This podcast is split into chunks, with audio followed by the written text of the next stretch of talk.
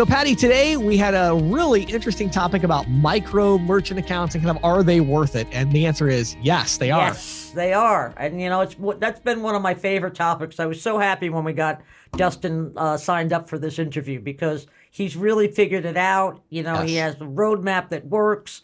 Uh, right. He has an offering that you know is palatable. You know, right. it's something that will compete with the squares of the world. So yeah. I think everybody's going to get a lot out of that interview. And then I think your um, your question from the field this week was really on point. You want to explain a little bit about that? Uh, yeah. So I've had several interactions lately with some friends of mine in the industry that are successfully targeting specific verticals. Mm-hmm. And I think a lot of agents are nervous about that. Like, oh, I don't know if I could sure. do that, which I understand. And so I just present kind of a phased approach of like, you know the practical steps of like how do you start focusing on a vertical and how do you prepare for that and implement it? And so that's what i talk about today. And then uh, patty had some really interesting data for us today in the insiders report. Yeah it was a, um, a rankings customer satisfaction rankings uh, from jd power on uh, payment processors. Right. I don't think there's any big surprises as we discussed but it's really interesting to see that you know JD Power I always think of as you know rating automobiles, right? Right. Um, right. And the fact that they're really taking a fine focus, and I I spoke with the people there, and they have people running this practice who have been in merchant services for 20 or 30 years. So right. they right. know what they're talking about. And I think people will find some, you know, find that helpful. Yeah, I mean, pr- probably the uh, the most interesting thing there, uh, surprising thing, was just that the whole industry has you know moved in a, really in a moved good direction. Yeah, really, so, really moved yeah. the needle. And well, our our podcast this week is uh, sponsored by Valor Paytech. Um, you know, be great. Do James and I a favor. Go to the uh, go to ccsalespro.com slash valor. Sign up for a demo if you haven't done it already. I'm amazed. I'd be amazed if everybody listening has not done it, but just in case, we got some newbies. Go check it out. Yep, absolutely. Good stuff. Well, let's dive into this interview with Dustin. I'm ready if you are, Patty. I am too. Let's go. Welcome to the Merchant Sales Podcast. Hey, everybody. Patty and I are here today with Dustin Magaziner. Dustin is the managing partner at PayBright. How you doing today, Dustin? Good. How are you? Thanks for having me here. Oh, great Absolutely. to see you. So, we have a really interesting, uh, maybe even controversial topic today that I'm so excited to cover. Uh, Dustin and I talked about the other day on the, on the phone, and we're like, man, we've got to do a podcast about this. So, we're talking about micro merchant accounts. And as you know, Dustin, right off the bat, when I say that, you know, many in our audience are saying, wait a minute, micro merchant accounts, we don't sell merchants under 5,000 in volume or 3,000 or whatever.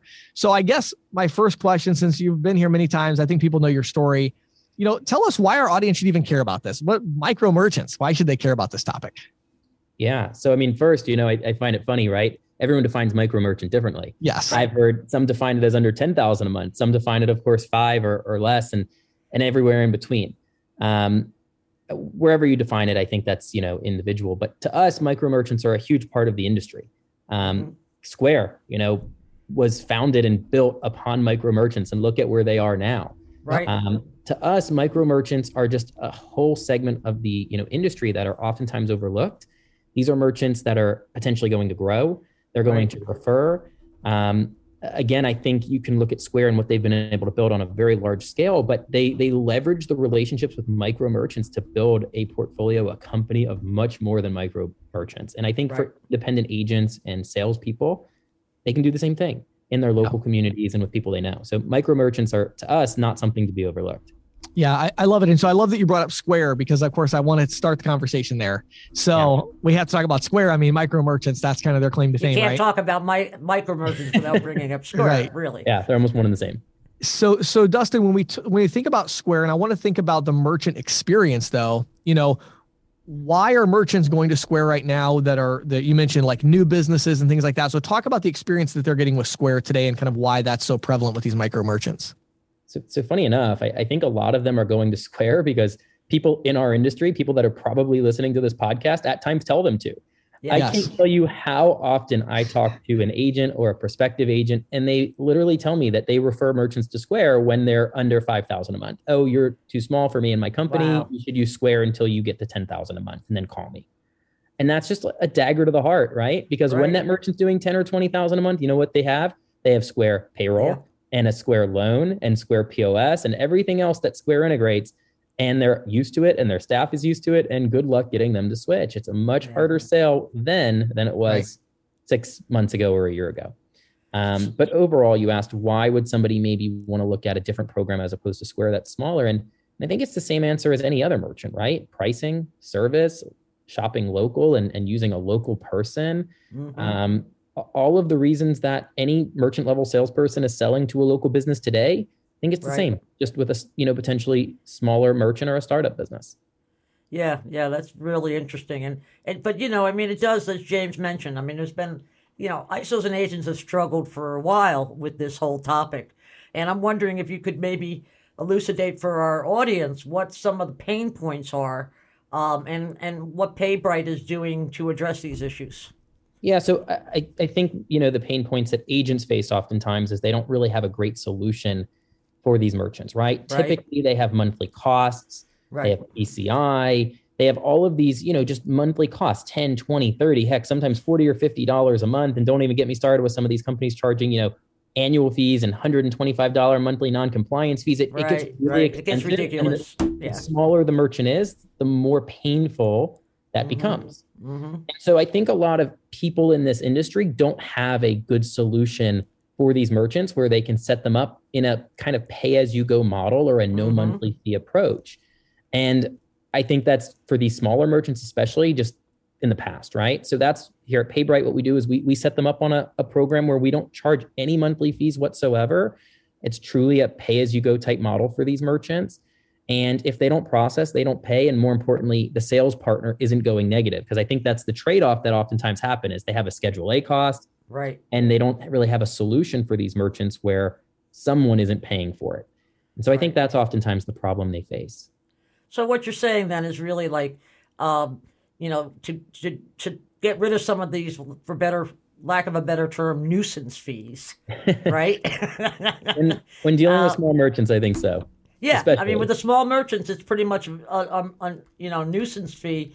So, how do you if you if I was an ISO or an agent, what would be how would you what would be your advice for how I should be competing with Square? How should I go after these merchants? So I think you go after them just like anyone else, right? Networking, cold calling, knocking on doors. If you're making phone calls over the phone, that that's obviously a solution. So I think the solution or the strategy for tackling these merchants is is the same for everyone else. I think the difference is so many agents, you know, tell these merchants, "Sorry, I don't have a solution for you," where they literally walk out the door and, and don't go back because the merchant's back, yeah. too small. Mm-hmm. And I think that's the mistake. Um, look, when I was out selling, I had family members who owned, you know, small businesses, a, a small hair salon, for example, where mm-hmm. at the time when we didn't have a great solution for this, I literally said, you Square. It's better for you than anything I can offer."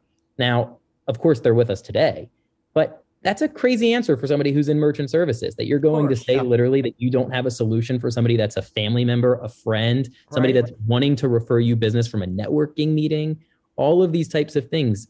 And and that's the problem that I think a lot of, you know, salespeople in our industry face is they just don't have a solution for people they already know. They say, I right. want to sign up with you, and they say, sorry, I don't have a good fit for you. That that's right. a killer for sales. That is a killer. Yeah. I, I know I've had have several friends and relatives who have, you know, small businesses, really small businesses.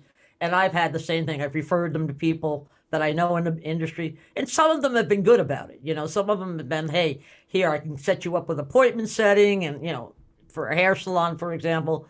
But a lot of them are sort of like, you know, I go back to them a couple weeks later and like, oh, that was just too small for me. I didn't really want to deal with it. I'm like, yeah, and dude, small gets bigger. you know? I say it all the time. No million dollar a month account opened their doors processing a million dollars a month. Right. Right. They all started somewhere, which was zero at one point in time. Right. And you know, small businesses grow and turn into bigger businesses. So I'm not a believer in passing up those opportunities. I think one of the reasons why a lot of people pass up on these opportunities is because they're afraid of the headaches that are associated with a smaller account. Sure. Right. But oftentimes that headache is, you know, them calling you about the fees. Why am I paying $10 for PCI, $10 for statement, so on and so forth. So I think, you know, you kind of kill two birds with one stone when you can eliminate the fees for these merchants because you eliminate the fee, of course, but you also eliminate a lot of the issues that they call you about later on and make those a, a you know, less headache type merchant. Right. That's a good point And, and maybe Dustin, you could uh, dive in a little bit deeper on the equipment side. So, you know, one of the other really big issues here is that most processors are telling the agents, well, we don't want that account. And we don't we, we don't want it so badly that we won't even give you a free you know terminal. verifone terminal we won't give you anything like nothing for this one yeah. you know we won't we even won't give even you a dongle for the terminal. phone yeah, yeah like i know i know one company that literally was making the the um these merchants they had to pay $75 to get the little dongle that goes on the phone. Oh my, I'm like, oh my gosh. Oh, like, yeah. man. So, so talk to us about this. I mean, how are you guys handling the equipment situation? We're not doing that. I didn't think you would be. uh, yeah. So, you know, uh, equipment, obviously, we handle like any other, you know, for the most part. We, we still provide these merchants with free placements. Again, it's to us about relationships. To, to me, when I was out selling, relationships were the most important thing. Now, I was maybe a little bit more granular than most people. I literally tracked metrics like how many referrals I got per signed merchant, which was 2.1. So I knew for every signed merchant, I was going to sign 2.1 more businesses eventually. That could be over two right. years but they uh-huh. led to 2.1 more merchants. That was a small business or a big. So right. for me, it's about relationships. Um, so we still provide free equipment to these merchants. You know, for us, it's about getting them on board, just like any sale, right? Other companies have competing products that at times may be better, right? Square has some really attractive programs for certain merchants. That's always been true, and they're going to continue to, to get strong in, in areas that maybe they're not huge in today. Um, but they also have weaknesses. They also have, you know, things that they can't offer that we can, like local support and, and everything that everyone listening to this already knows.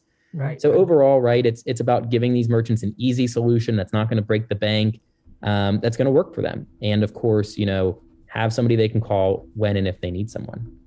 Got it. Okay, so. Um, so we talked about the equipment, we talked about the fees. Um, we definitely need to talk about the residual um, component here because, uh, you know, there's in many cases a disincentive as we we talked about on the phone. You know, a lot of these agents literally sign one of these accounts and then the residual is negative eight dollars. So yeah. the the primary reason for those of our audience maybe that doesn't isn't familiar with this would be number one, the Schedule A oftentimes does have Schedule A costs like a five dollar on file fee or a ten dollar monthly cost. Um, and then in addition to that, um, you know, some companies will have like, hey, you can get this upfront bonus, but then we're going to take the first 10, 20, 30 dollars of residual. Well, these accounts are generating nine dollars of residual or whatever. So so how are you dealing with the residual component so the agents don't go upside down on these deals? Yeah. So first, there is no negative scenario for them.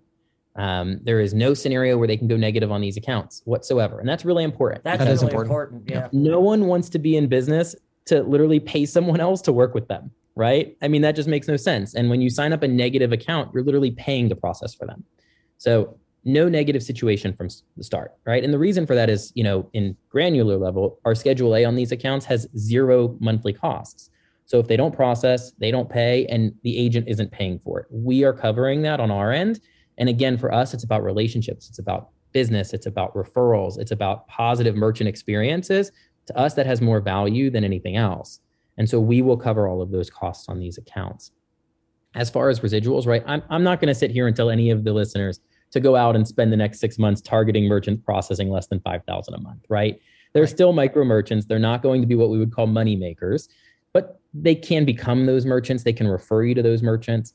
Um, personal experience, one of my largest accounts that I signed when I was out selling almost nine years ago now came from a $10 a month account.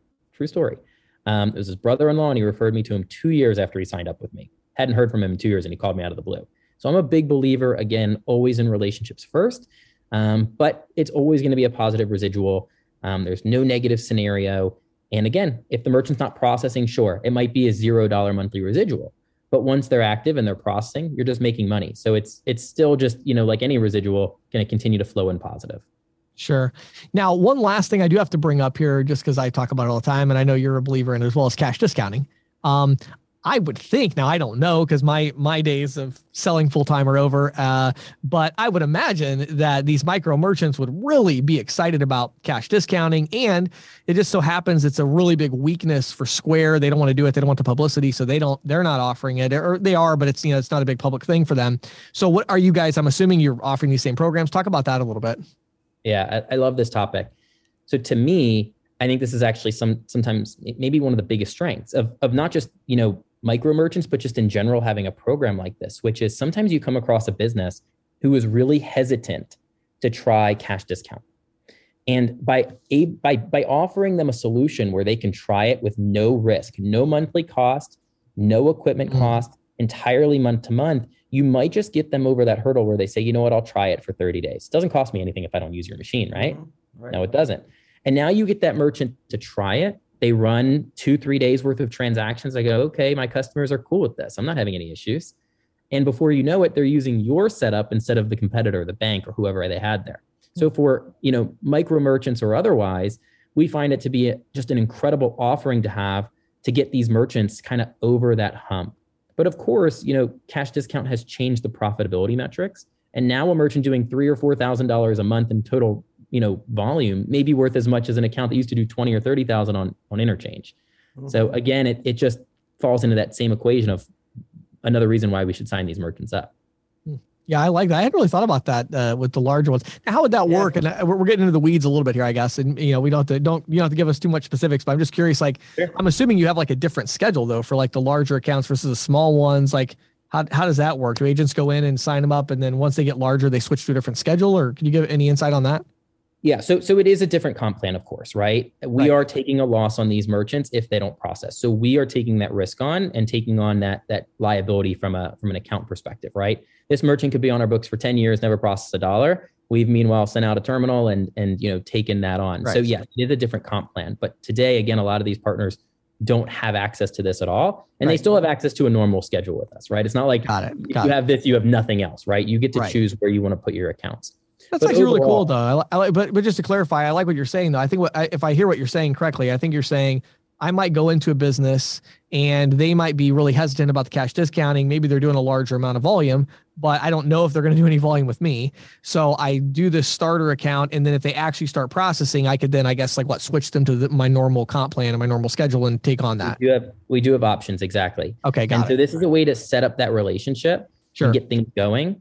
Um, I'll tell you another huge like advantage cool. is there are scenarios where merchants need multiple merchant accounts. Maybe it's a sure. business with two locations mm. and a mm. website, and that website's only going to process a tiny little bit. Right. We see agents all the time struggling to get the website up and running because the merchant doesn't want to pay an extra 15 bucks a month.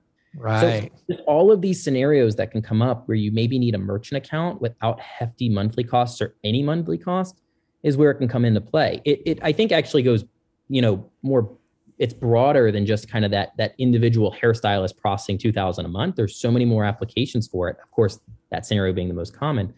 But really it's it's a program where you know we believe in having the option for merchants to have an account with us and no monthly cost to have it nothing negative to the agent. Hmm. Yeah i love it good stuff well uh, I know we could go on talking about this for a long time, Dustin. It's always a pleasure having you on here. Before we have you jump off, though, I know a lot of our listeners are going to want to learn more about your programs in general and micro merchants um, specifically. So, where would you send them to learn more?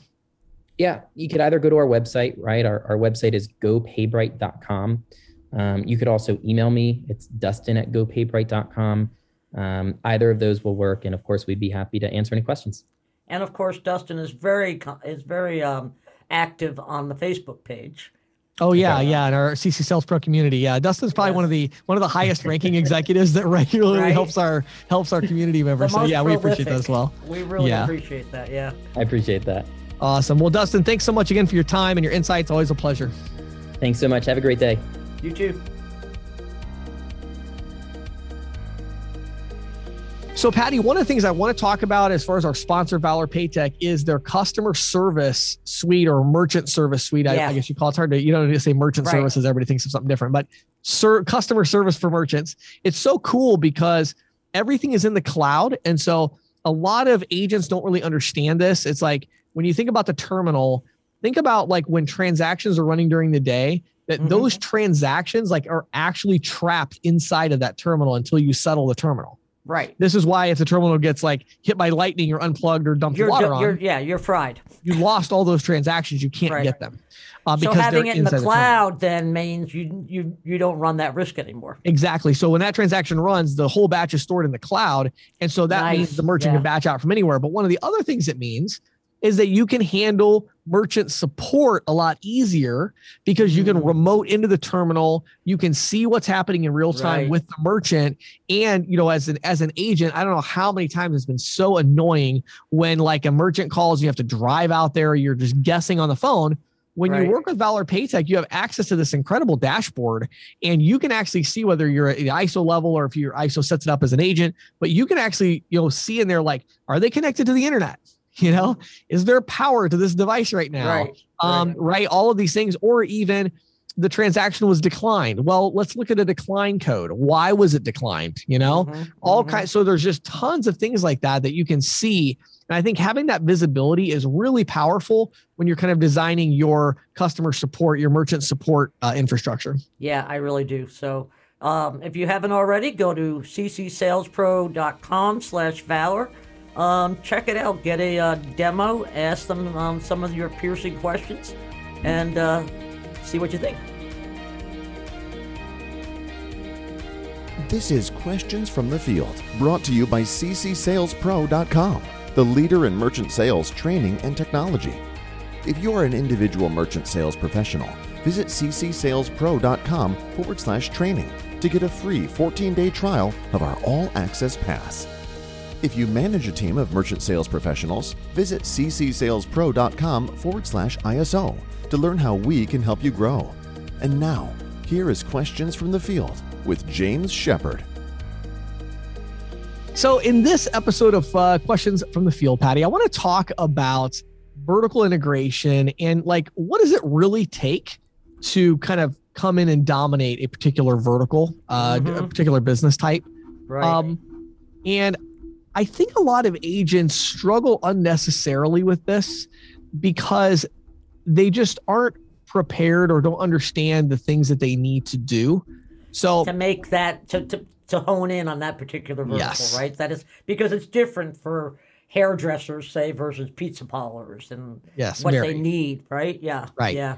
So I think um and, and I'll even, you know, I'll give you a specific specific example. So I actually had um, lunch with some really good friends of mine. It's a couple that they got into the industry watching my videos. I referred them to a payment processor that they're still with. And recently I was at that processor's annual summit. And so I, I had lunch with them and was able to talk to them. Right. And, you know, they've been able to go after um, bars and primarily bars and, and, you know, restaurants and they sell cash discounting. Mm-hmm and without giving away any of their trade secrets, um, they've gotten really, really good at it. And they, as a result, they make you know a, a really good living, um, and they're growing uh, doing this. So, and and again, their their retention is like, I mean, they lose businesses only when that business goes out of business. Yeah, I, I mean, I mean really and, and don't you think that the cash discounting plays a big role in that? I mean, once you're sort of on that program, you know, yes and no. To... I mean, yes, but again, in their case, they're so tightly integrated with the point of sale system that okay, it would be sure. very difficult. I think I think the technology is actually playing a bigger role in the retention. Uh-huh.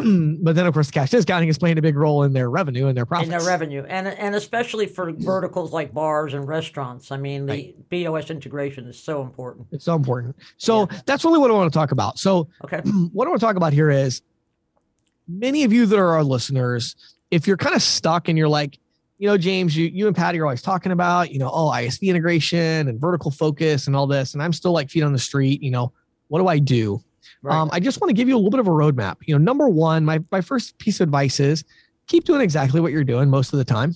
You know, right? I don't advise that. You know, oh, I'm just gonna switch and I'm gonna go all in on you know hair salons. That's all I'm gonna sell. That's not a good right. idea. Yeah, um, right, right because you're not going to be very good at it initially. Just sorry to tell you that, but you're really not. Um, so that's a bad idea. Um, so I like the 80 20 rule. You know, I really believe you should always be spending 20% of your time on things that are future focused. Right. You know, and we were talking right before we recorded this podcast. We we started mm-hmm. recording a little late because I was talking to Patty and Dustin about something I'm working on right now. Right, um, right. That's totally different than anything I have, and maybe that'll come to fruition. Maybe it won't but I'm spending a small percentage of my time on it, probably about 5% of my time on that particular deal. And I have several deals like that in the works. Um, one of them will work out well for me, and it will slowly take a greater and greater percentage of my time. Um, you know, when I think about ISOAMP, you know, our statement analysis. just going to say that was just what I was going to say. When you started off ISOAMP, it was like five or ten percent of your time. Yes and then as it grew, it got to like 130% of my time. Right, right. um, I wasn't going to say that, but you said it. yeah, now we're back down to like 25 or 30.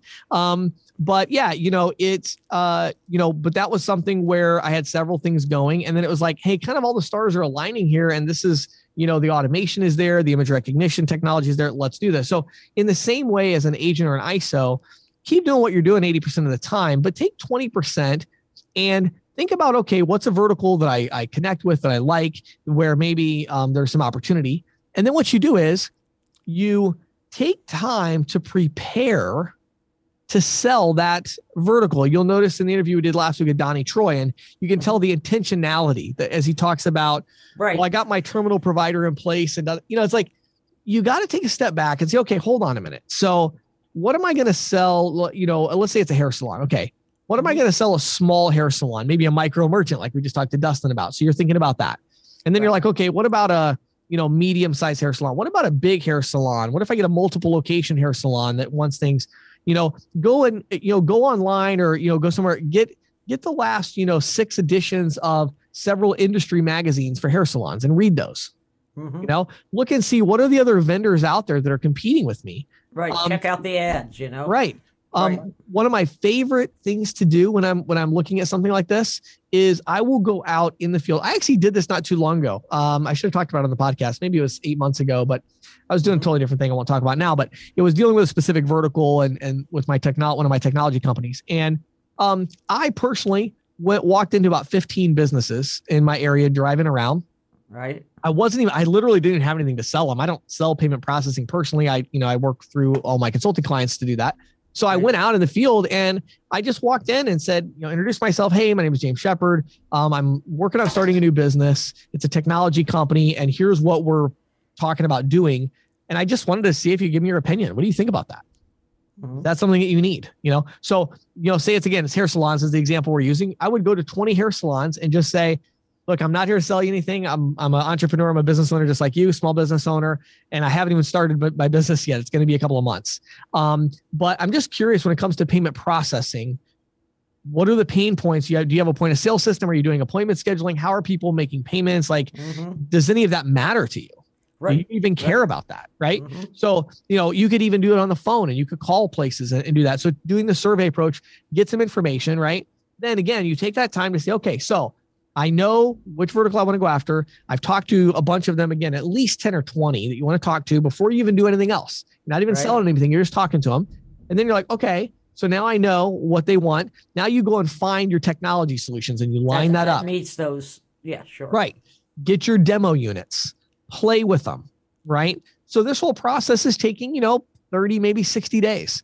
Mm-hmm. And you're just spending 20% of your time on this and you're focused on maybe 10% of your time initially, whatever it is, spending some time on it. And then eventually, like, you know what? I think I've got everything in place.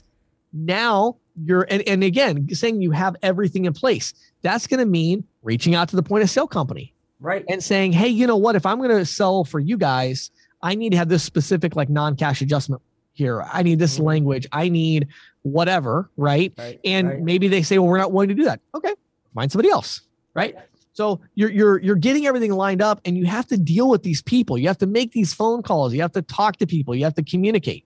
And so get it all lined up. Then take that 20% that you were spending getting everything ready. Now that 20% is prospecting time for this new venture. Right. Right. You go out, sign some people up, get 10, 20 accounts under your belt, then go from 20% of your time to 30, 40, 50, and eventually it could take over what you're doing and you could really be, you know, you could really dominate that niche um, and, you know, have a lot of leverage in that particular vertical in your market. Um, so you're, you're talking about taking a phased approach to implementation. Exactly. Exactly. Don't just you know. jump in with both feet you got to sort of scope out the, the yeah. market. Yeah. yeah, because you know the truth is, a lot of times, you know, I would say, and and you know, my wife Christina would definitely back me up here. You know, I would say the vast majority of my ideas are terrible. Um, unfortunately for me, they they all sound fantastic. Right. You know what I mean? When I have an right. idea, I can present it. It's like, wow, that sounds great. And one thing I I learned early on as an entrepreneur and a salesperson, we are very good at selling people on our ideas. And that's good. That's what that's a strength, but it's also a weakness too, because you get this kind of confirmation bias where everybody's like, well, that sounds like a great idea. Mm-hmm. Well, there's mm-hmm. only one way for you to actually know if it's a good idea, and that is to do it. Right. So you don't want to like empty your current pipeline and just forget about everything you're doing so you can see if this idea works. That's a really bad idea because it, right. your idea might not be good and you may have false assumptions. And there's a lot of times where, um, I mean, I remember so many times. Oh my goodness, so many times. I remember one time I was going after chiropractors. This is long. This is like eight years ago, uh-huh. and I was convinced like I have this is the dream solution for chiropractors. Like this is it. You know, I'm going to sell all of them, you know? Right. And I got out there and, and even my initial conversation I had with people was pretty good, you know, but then I actually got out there and tried to sell it. I mean, I think I sold maybe two. Wow. And it turned out that the solution I had, they all liked the sound of it and they were all like, ooh, that sounds cool. But I was actually like, you got to sign up for this they had other things and they had other like insurance concerns and all these other things and it like mm. stuff I mm. just didn't even think of. Right. And it was like sure. a total flop. And fortunately, it was just something I was trying and I was actually still selling accounts and building my team of agents and doing all the stuff I normally would do. Mm-hmm. But you got to get out there and do it. So anyway, my advice is take a phased approach, as you said, Patty. It's like spend 20% of your time, actually get things ready, test the waters, go talk to people, get some interaction and then understand your idea is not a proven idea until you prove it. Doesn't matter if everybody right. thinks it sounds good. When you actually right. get customers to sign up, you know you have then, a good. Then you know you have a winner. Yeah, yep. exactly. Good stuff, James. Thanks. Thank you. This is the Insider's Report with Patty Murphy, brought to you by The Green Sheet. For nearly 40 years, the Green Sheet has been the go to source for news, analysis, and educational tools that empower and connect payments professionals. If you're not reading the Green Sheet already, check it out on the web today at www.greensheet.com. So, you know, James, um, JD Power the company that brought us uh, rankings for best cars for dependability and so forth. Right, right. Has uh, now has an award for best payment processor for small businesses. Okay. Um, I think I, this company started this about four years ago. I think I might have brought in the ratings maybe the second year, but I decided I wanted to kind of let it sit for a while until they got more experience and sure, you know, a bigger pool. So I went back to them this year and discovered that um, B of A was their top ranker. And in fact, six of the top rated processors, top 10, I believe, are all banks, which is reversing that trend um, that we that they their early trend that they seemed to um, uncover was a lot of fintech, you know, a lot more um, a lot more um, customer ISV? satisfaction. Oh, right, right. Higher, a better customer experience with an ISV versus with a bank. Right. Right.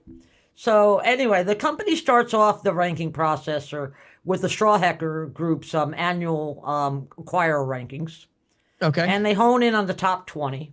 Then they go out and they survey thousands of small businesses on satisfaction with various aspects of the processing relationships.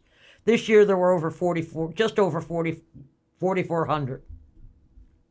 And key trends that came through uh, clearly, according to Paul McAdam, who oversaw the study, are that payment processors have really stepped up their games during the past year, uh, with big banks leading the way towards uh, a significant surge in merchant satisfaction.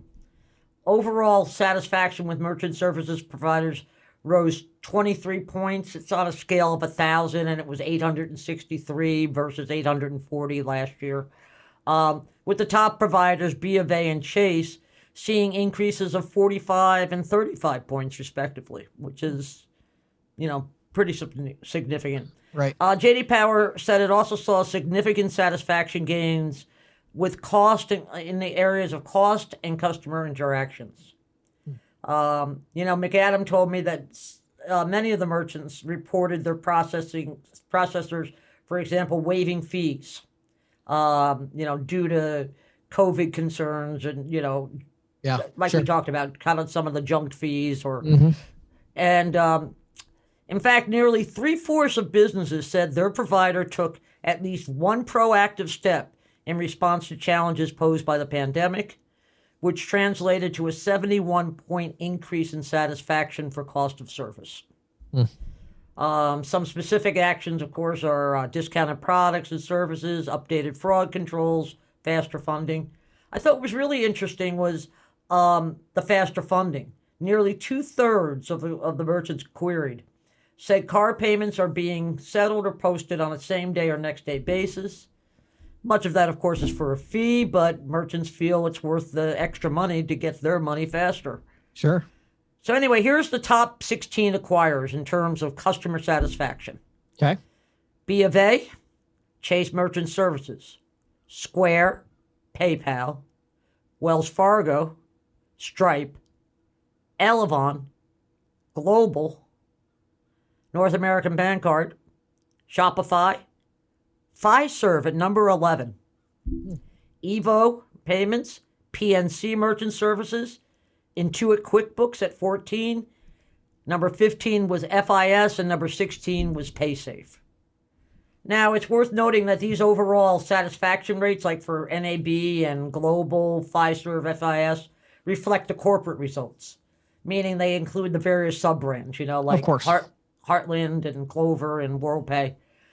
And it's also worth noting that the two banks listed, Wells Fargo, or two of the banks listed, Wells Fargo and um, PNC, um, are part of um, Fiserv. You know, they're, they're some of those original Right. First Data cooperative partnerships. Sure. I would imagine a lot of it was, you know, kind of the perception of the merchant in terms of who they process with. Exactly. Right. If they said I process with Wells Fargo, then they would put that with Wells they Fargo. If they Wells said I process with FIS, you know, yeah. Right, right. If they, And some of them might have even been saying, I process with First Data.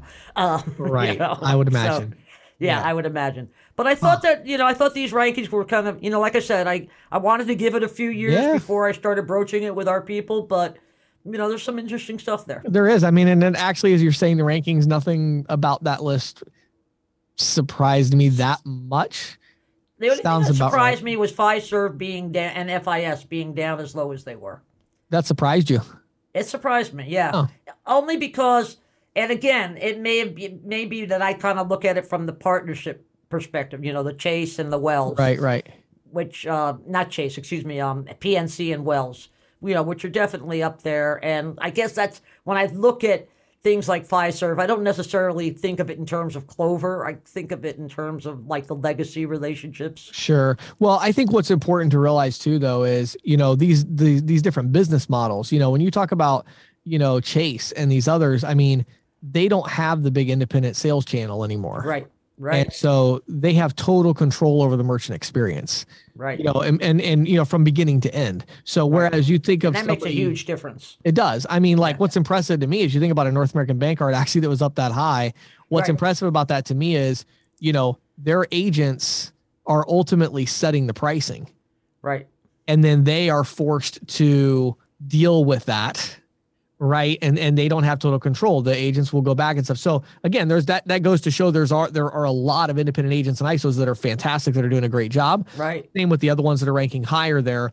But of course, I think it's it's you know apples and oranges a bit to compare some of these companies that are largely based on individual independent agent channels versus these Versus in-house. yeah in-house. You look at a Square or a Stripe Right. or again or even a Chase. They they have total control over the merchant experience. So I think they're going to have a much easier time. But I think it's impressive that our industry is. You know, I, I I will say I think it's very impressive the way our industry responded to COVID. Yes, I Um, do too. I think, think there was- I- I- incredible. I know a lot of people where I was actually surprised to be honest. I mean, there was there was a bunch where I'd reach out friends of mine in the industry that are telling me, yeah, we we actually, you know, one of them one of them had an annual fee that was supposed to come out uh, in February or March, whenever the the real everything When was really when going really nuts. blew up, yeah. Yeah, and Right. they waived that. And I mean, I, when I say they waived it, I'm talking about they that was like a couple of million dollars that they lost Right. in potential revenue. That was impressive.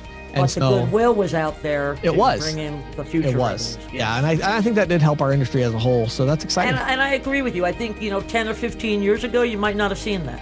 right, right. Right. So yeah, good stuff. Definitely keep us posted on that one. But that's that's very interesting. Thanks, James. Thank you for listening to the Merchant Sales Podcast.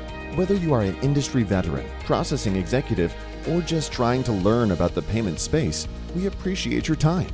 The Merchant Sales Podcast is a joint production of Greensheet.com and CCSalesPro.com. and we hope you will tune in next week for more information and tips on building your merchant services business.